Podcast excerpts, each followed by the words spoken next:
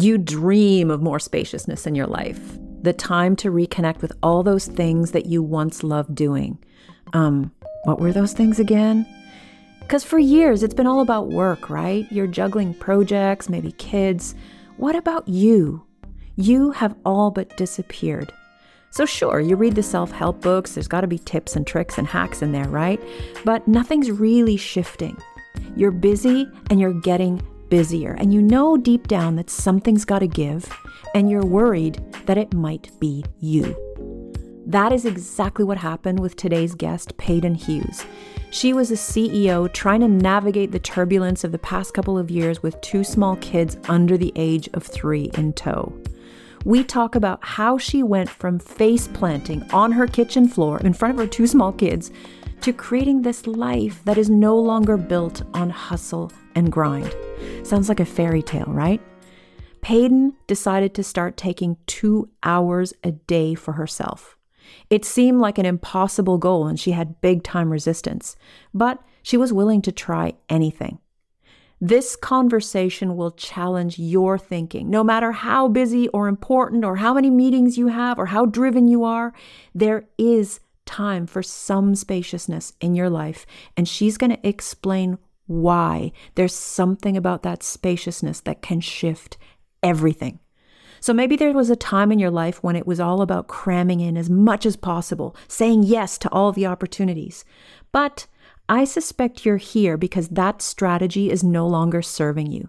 You're probably exhausted, wondering how long this can go on. If so, this episode is for you. But before we kick off, welcome. I'm your host, Doctor Mandy Leto, executive coach and recovering overachiever and perfectionist. If your life looks shiny and together from the outside, but inside, you secretly never feel good enough or accomplished enough, and you keep pushing relentlessly to get there, and I'm putting there in air quotes, because the con of this system is that you think the next bonus or the next promotion or the next shiny thing is going to finally, finally mean you've arrived. But yeah, it never does, does it? If this lands, you're in the right place, and I'm so glad you're here.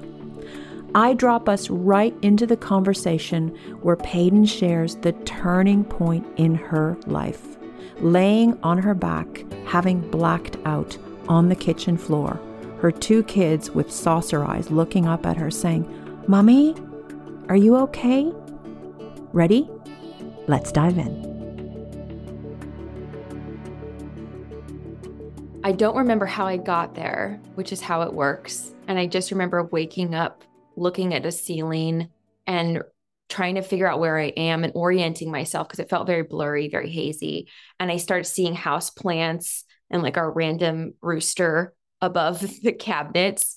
And I'm going, is this my house? Am I in my house? Why am I on the floor? And then I tried to move my arms and I couldn't move my arms. I couldn't move my legs. So then I'm freaking out. And then I hear this sweet little voice of my then three-year-old daughter going, "Mommy, are you okay?" And I freak out inside because I'm realizing whatever just happened to me, my kids just witnessed. And the first thing I think about is uh, that's going to put them in therapy. It's my fault that I just screwed up in some huge way that my kids are now scared of what happened to their mom. And I don't even know what happened. I'm just uh, like, splayed out there on the floor. And then my little son just gives me a big hug, but I can't hug him back because I can't move my arms. And he was at that point nonverbal and a toddler. So it was a super scary moment. Tears start streaming down my face. And then I do this really sad thing, I think, was try to pretend like it was a game so my kids wouldn't freak out, as if my kids aren't intelligent enough to read the vibration of mom's not well.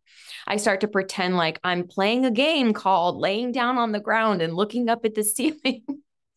I tried to pass it off as a game, but nobody bought it because there's tears streaming down my face. My vibration is freaking out because I don't know what's wrong with me and I'm a borderline hypochondriac. And my daughter just looks at me like, "Mom, something's wrong."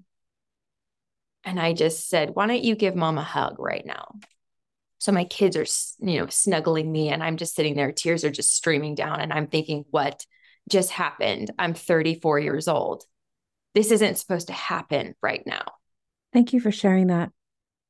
It takes me back to some similar moments from when I was in my burnout, and it's never a, an easy place to be. What was that the culmination of for you? It really a lifetime of not knowing how to be kind to myself, not knowing how to be in my, in my feelings, not trusting my feelings or myself. So that extended to my body. My body had been, I'd been spotting my period every few weeks for six months. That should have been a sign, but I was willing to not look at that, thinking it's just a weird thing. I was breaking out all over my face. There were signs. I was having more meltdowns emotionally. I was feeling more um, unhinged and irritable. People were walking around me on eggshells. Like I could sense all of this going on, but I was a C E O of a non-essential business during COVID that had just shuttered my family's livelihood for ten months. And I had two children under the age of four. And I didn't want anyone to be put on unemployment. So my whole focus became get through this season. And it's that classic lie I think we tell ourselves when we're high functioning and, and anxious people is it's just this season. But I've been telling myself that since I was a child. There was always a just this season for me in every area of my life. It was never going to give up. It might have a different flavor, but I was still in always in some demanding season, not recognizing that the common denominator of how demanding it was, was me and what I was willing to put up with. But I didn't trust my feelings. I didn't trust my body. They were inconveniences. The only thing that was running the show was my head, which was full of worry that I wasn't good enough and that I needed to keep going. We're white knuckling life, and it's all about the control. But it's not because you think control's bad. You think it's what helps you succeed and win. And it's the very part of you that you attach to, even that voice of criticism. I would go, it's making me better. I'm the queen of self-development. Watch me go. I'm going to be better every day. I'm an inspiration. I mean, I really believe that was so inspiring. And part of my leadership was always willing to improve because it was never good enough for me. And I thought that was good. Obviously, the people who worked with me were like, well, nothing's ever good for Peyton. But a lot of the women that I work with, yeah, they very much relate. They relate a lot. And it's always behind the scenes. And I know you shared, we, in several of your episodes, that's come up, you know, with coaches is like, people aren't saying this publicly, but in their D Ms and in their private conversations, people are saying, I'm so glad you said that. I had a woman, a C E O, very successful lawyer of her firm come in and say, I'm hiring you because you said you face planted on the floor, which tells me, you know, exactly where I am in my life right now, because I am minutes away from doing this very thing right now. And it becomes this language of understanding, but no one would know that from seeing her. No one would have known that from me. Nobody would have had a clue. And that's how it goes. There's a great quote from your book by Allison Bird, who says, when you're powerful in your dysfunction, it's hard to leave. It can be really hard to leave the dysfunction of overdoing because it often has long roots. In the previous episode on high-functioning anxiety with Charlotte Fowles, we discussed the self-imposed pressure to keep up this front of positivity and productivity and efficiency and to keep crushing it, whilst on the inside, anxiety and sleep disruption and this constant state of dread is actually the norm. We discussed how a lot of this relentless push-yourself behavior can get laid down in childhood, meaning it's been going on for so long that it feels like part of your personality. And not only that, it can also feel that overachieving is where your real value comes from. I asked Peyton to think back where she remembers learning these behaviors. I'm a pastor's kid. So I was raised to look really good for Sunday and to be the kid in the front row with the answer, Jesus, you know, to every question. And, you know, that's not because my parents did anything wrong. It's just, I was definitely raised with this concept of, and part of it's being Southern too, I might add in there. So when you've got grandparents from Texas, they're like, hey, whatever's going on behind scenes, we clean it up and we front for the family. So there was that energy. And then you add in the pastor's kid, which it's not like my parents told me to do anything. It's just everyone responded to me like I was somehow by proxy a leader in the spiritual community just by being the oldest daughter of the pastor. And I just Enneagram three'd it. Okay, cool. I'm getting more respect. I'm getting more people wanting to be in connection with me. I'm feeling more important because of this. I've got to continue what's working for me. While I knew my parents loved me deeply, specifically with my mom, she had an eye for how everything can be improved. It's a positive on one side, but as a child, you just feel like it's not good enough. And mom, you might have cleaned the whole, which is what I would do. I would clean the whole kitchen if I thought she was stressed out, and she'd roll into the kitchen and go, that cup didn't get put away. And I would just crumble inside going, oh my gosh, did you not just see that I did this to relieve your stress? Because I'm a little empath wandering around here and I'm absorbing your feelings and I'm trying to save you because that's what I think I'm supposed to do as a kid. And And it was very hard. So that same little voice can, you can track that whole line back into my adulthood of going, but you didn't do this, but you left that, but you could have said this better. Remember Doctor Mark Golston from episode thirty-eight? Mark taught psychiatry at U C L A for more than twenty-five years, and he also trained F B I hostage negotiators. In our conversation, we discussed how the need to constantly improve and fix ourselves can become an addiction. It's a way of seeking safety, but in spite of the striving, you just get burnt out. That feeling that now that I've got my promotion or bonus or the industry award or the approval of my boss, now I'll finally feel okay. Yeah, that remains elusive. And Mark reminds us why. We want that feeling of wholeness. And we don't know what to do about it. And either our parents aren't able to do it, they're not able to understand us, they're not available, or maybe they coddle us, maybe they indulge us because they don't know what to do, which is not what we need. And what happens is, for many of your listeners, we discover achievement, and suddenly we get a smile. We get a smile from our parents. That's our daughter. Isn't she grand? And boy, we like that smile. And if we're really pretty good, we can become addicted to achievement because we want more of those smiles. But the problem is the smile and seeking it is a way of coping. And I actually wrote a book during the pandemic with a wonderful woman named Doctor Diana Handel. It's called Why Cope When You Can Heal? And you can do this for twenty, thirty, forty years. And and after a while, you feel, I keep doing something, and instead of healing, I'm actually getting burned out. And the reason you're getting burned out is that as we go through life, coping without healing becomes more and more difficult. Because what we yearn for is to feel solid from the inside out. I asked Peyton about how she got solid from the inside out. How did she readjust her lifelong ways of pushing beyond her physical limitations after the kitchen floor incident?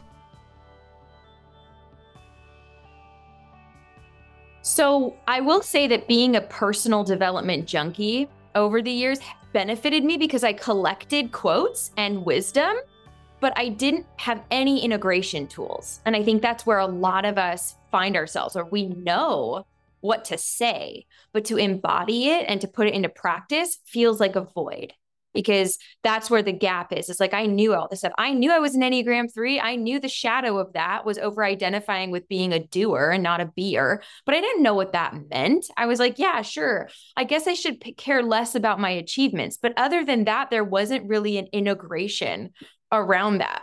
It wasn't until I went to Sedona and met with different healers for different modalities from around the world. And I had a life-changing conversation with a guru from Germany, who told me that I was driving my body like it was a Lamborghini, but it was a Toyota Tacoma. And at the moment, it was a very unflattering. As an Enneagram three, it was like, that is not Ouch. a good comparison. Thank you. Okay. So she told me that I was this Lamborghini pretending, or I was a Toyota Tacoma pretending to be a Lamborghini, and that I needed to get radical with taking alone time, which sounded truly terrifying at the time. And I think that that's a relatable place when you've been controlling your image and pushing to achieve, to achieve, to achieve. And all of a sudden someone tells you, how's your time being by yourself? And you're like, there is no time.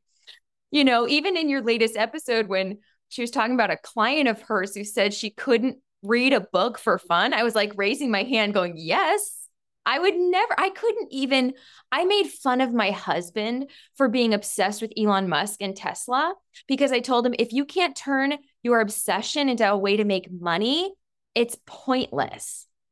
That's how obsessed I was about everything has to be working towards the plan, the plan for wealth, the plan for happiness, the plan for success. Because one day when we turn magically fifty-five years old, if we're lucky, we are going to be geniuses about how to be happy, because we think that somehow that's what's going to happen. And we're, but we don't even know how to relax on a vacation. That's the other funny part. And so we finally can get to that place. It's, it's crazy. So my, this guru told me, you know, you need to take alone time every day. This is a non-negotiable for you. I mean, in her language was, was so emphatic. I really just felt like it was a prescription that I needed to fulfill. So then I became, I took my, it's like I conned myself as a little high performer into working for myself. And I really did have that consciousness, which was, you know what, the one thing I'm really freaking good at is attaching to a strategy and driving it until I achieve it. So give me a new strategy. If you, if I'm killing myself over here with these bad strategies, you got to give me something actionable. And she did. She said, take two hours a day. And I really had a combined reaction. One was, I want to punch you in the throat for even thinking that I have two hours in a day when I have failing businesses and little children and all these stressors in my life and a background of trying to overperform and people please and self-betray every day of my life. How do you possibly think I'm going to have two hours? And she said, you've got to find it. She didn't even tell me how. She was just, you have to find two hours a day. And then a big part of my inner self felt this relief flood over me because I knew there was power to it. And that's basically where I said, okay, fine. And then being very Enneagram three, it was thank- coming back, it was Thanksgiving. I was going, you know, it's kind of dead in my industry from Thanksgiving to Christmas. Maybe I can just work two hours less every day for these three weeks and just see if it moves the needle and just be an observer of what can happen. Let's do a grand experiment. I'm disciplined as hell, which is part of, I think, the the trait here, or the the the, the uh, dysfunction is you really can show up with consistency if your heart, if you believe it's part of a winning strategy. And so I took that, I conned myself, took my own toxic trait and turned it into an advantage, which is I will latch onto something and try it. And I'll just be an observer of whether there was any noticeable shift. And within seven days, it was so powerful. I knew I had to keep going. You know how I'm always talking about healing being nonlinear? Well, here's an example. During my own burnout recovery, when I was well enough to start some practices to address my overachieving ways, something fascinating happened. So I started meditating. That was more than ten years ago now. So I took several courses. I read all the accompanying books. I bought the apps. I bought a lotus candle. I bought the meditation cushions. I was going to be a gold star meditator. So when my coach pointed out that I was actually using my perfectionistic tendencies on my well-being, it was a major aha moment, but it also led to a deeper breakthrough around self-awareness and finding a new way of relating to my overachiever. So I asked Peyton if she also turned her overachiever onto her well-being, and then what happened next for her? I did the exact thing happen, which is I turned that intensity, the toxic trait, which is still toxic, by the way, but I used it enough to get the jump start. And then I started going, okay, so what did these healers told me? They told me I was highly intuitive. Well, intuitive was becoming a hot and trendy term in professional America as like these intuitive female leaders. And I'm like, how do they just know stuff? And then I was like, well, they told me I am. So now I'm going to use my two hours to turn on all the intuition, whatever that means. I'm going to become, and then I found out there's this thing called a third eye, and there's third eye meditations. And so I went so hard on trying to open this elusive third eye in these deep meditations. I was meditating for two hours a day with an outcome. And then thankfully, the, I got this little insight, this little inner voice going, aren't you just performing again? And it landed in my heart as true. And I said, yeah, like I'm literally doing exactly what you said. I'm taking the ferocious tenacity that net that is relentless and a tough taskmaster, and I've just turned it onto wellness and made wellness the new way to work this out. But that's not what I'm supposed to do. So I started to say, okay, I think I'm supposed to just do things I like, do things that are fun for me, like a child. Because again, all the books I'd ever read was, I was not stupid about this stuff. I just wasn't doing any of it.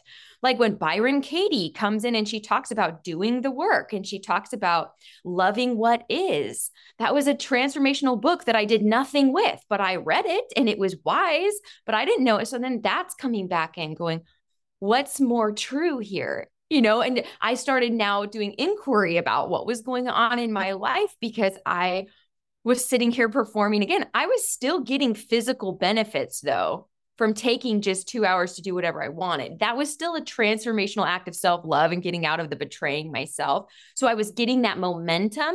And then I was able to go, there's more here. I've barely scratched the surface and I need to retire whatever gold stars I'm here to achieve because I need to shift out of doing constantly and just breathing and being, and what do I even like? And then that was a crisis. I don't even know what makes me happy.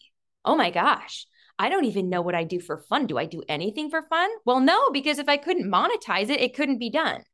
Work is was, fun, right? Work is fun. Yeah. Work is, and work actually, I, I do have one of those. And I think a lot of your listeners will relate to, like when you're in the flow of it, it's quite fun and almost like an obsessive joy you might find over it, but you just have to pendulum back into some kind of a rest state. And I had no Cap- skills around that and no awareness of doing that until I had become obsessive about taking two hours a day. Okay, so keeping it real here, I have to confess that the corporate executive part of me that is still somewhere in my body puckered up when Peyton started talking about taking two hours off and doing things she liked and having fun. And out, outside the recording, she talked about climbing a tree or petting her cat for thirty minutes. And I almost pinged back into my previous life. And I was thinking, it must be nice. I remember when some of my colleagues would have a day off or go to the spa or they were really prioritizing self-care, I would I would always think like, must be nice, must be nice for some. And I also want to acknowledge that there is some privilege built into this conversation. It will be profoundly difficult for some people to take time and space for themselves, and I'm fully in acknowledgement of that here. So coming back to those feelings of it must be nice, I want you to get curious if you also puckered up when you heard those. I'm super busy. I have dry cleaning to collect. I got play dates to take care of. I've got aging parents. I've got seven hundred sixty-two emails to respond to. I can just feel the clenched upness of that. And I feel it myself too. I hear you. So I asked Peyton, what about those people listening who've reacted like that? What would you say to them?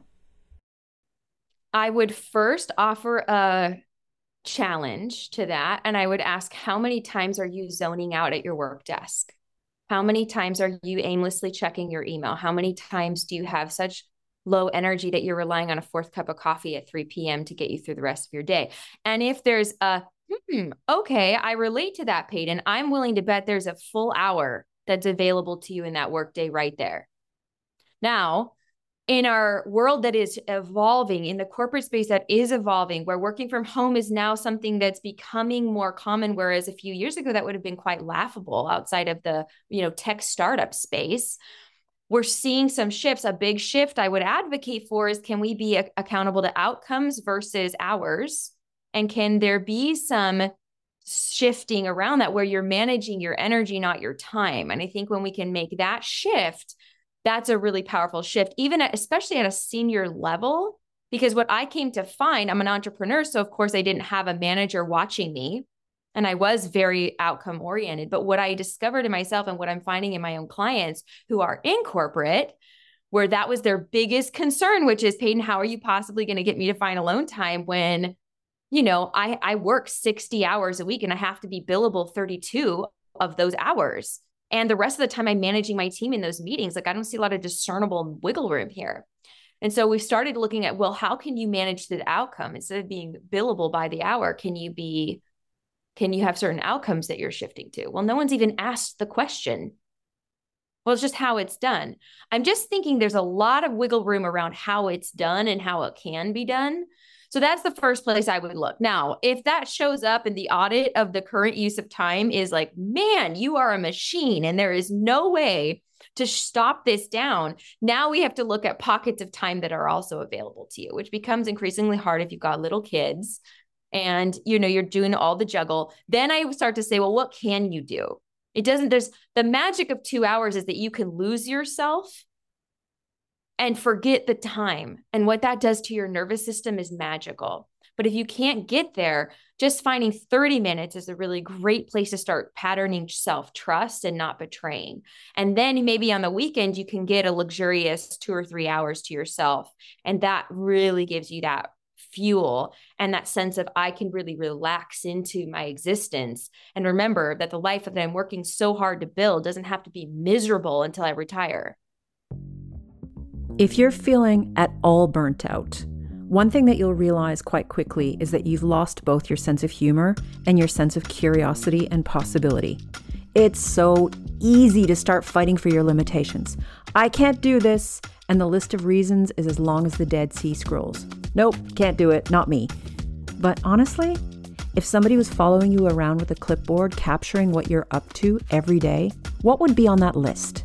Maybe you get sucked into handling way too much non-promotable work, organizing things for others that will never be recognized at the workplace. Or maybe you scroll on Instagram, twenty minutes here, ten minutes there, fifteen minutes there. You deserve some zone out time after all. And those squirrel dancing videos, yeah, gotta love them. Or maybe you play video games on your phone, or you fill your basket online with dream purchases in your favorite shops, things that you never intend to buy. Or maybe you lost an hour looking for sourdough recipes online. None of this is a judgment. Just get curious about these little acts of rebellion. Time for you, but they get lost in the mush of the zone out. This part of the process is filled with clues.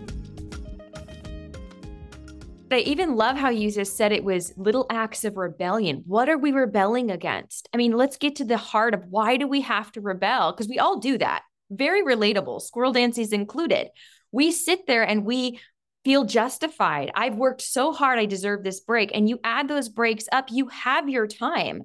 You really do. No one's going to notice that you're not there. Truly. That's actually one of the biggest fears, that when we go, well, let's just try it on a Friday.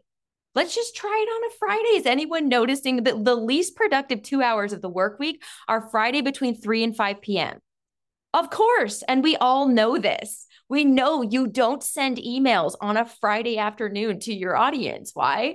Because nobody's wanting, they're going to delete everything. It's not even, they're so checked out at that time. They're not engaged. But those acts of rebellion are really saying, I deserve something for me. There's a heart crying deep inside of that. And I would say, then let's answer it and let's answer it intentionally. And let's give it its day. Let's give it some time and let's see and get playful with where can we sprinkle this into our day and how, what's feeling really good, and different things for different people. The one thing that I'll throw in that, that I did quickly learn was that I needed to stop filling that time with more information. No more podcasts, no more listening to audiobooks, which I love both, obviously, but I really just needed to be in my own thoughts. And when I did that, what was wild is I started just going on hot walks, not even hikes, because I didn't have workout clothes. I didn't have time to put on workout clothes and get back into my like corporate style and then get back in. I was just like, whatever, I'm just going to walk somewhere with trees where there's a sun experience on my face. I'm just going to think my own thoughts. And I would go on a little walk by myself. And what would drop in was wisdom from books that I've listened to, podcasts that I remember hearing, a quote from a good book at the perfect time as I was sorting through all the stuff that gave me anxiety in the back of my brain. And I was actually allowing it to come forward and order itself.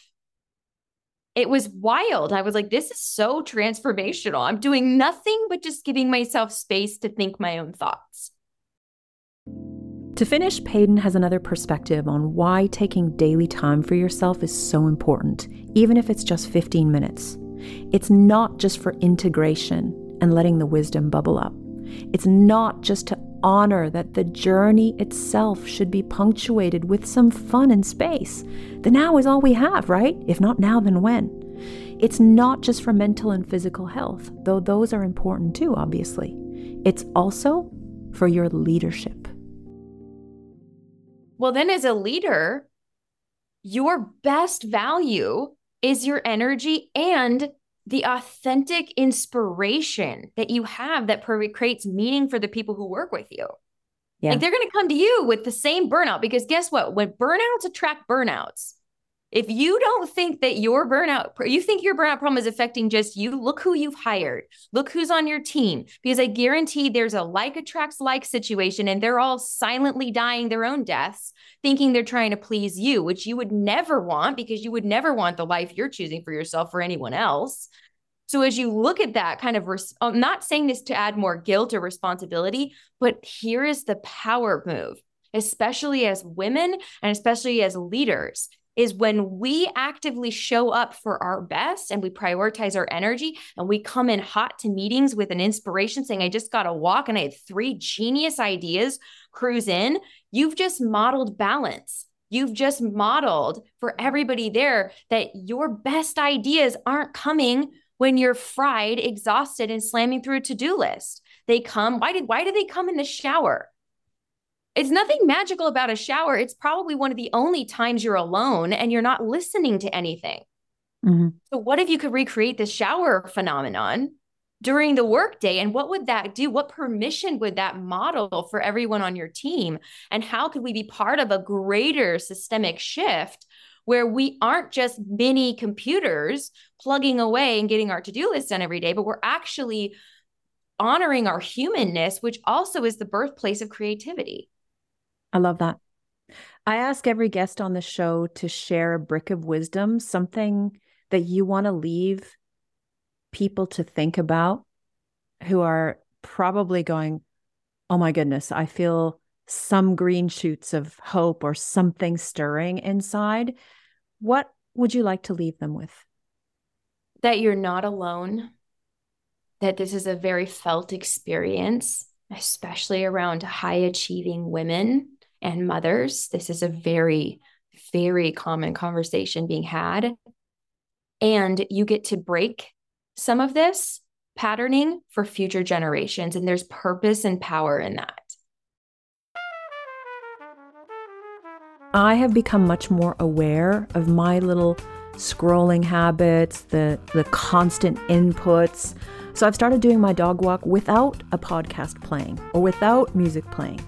And Peyton's right. You do get a lot of wisdom drops when there's actually some spaciousness in your life.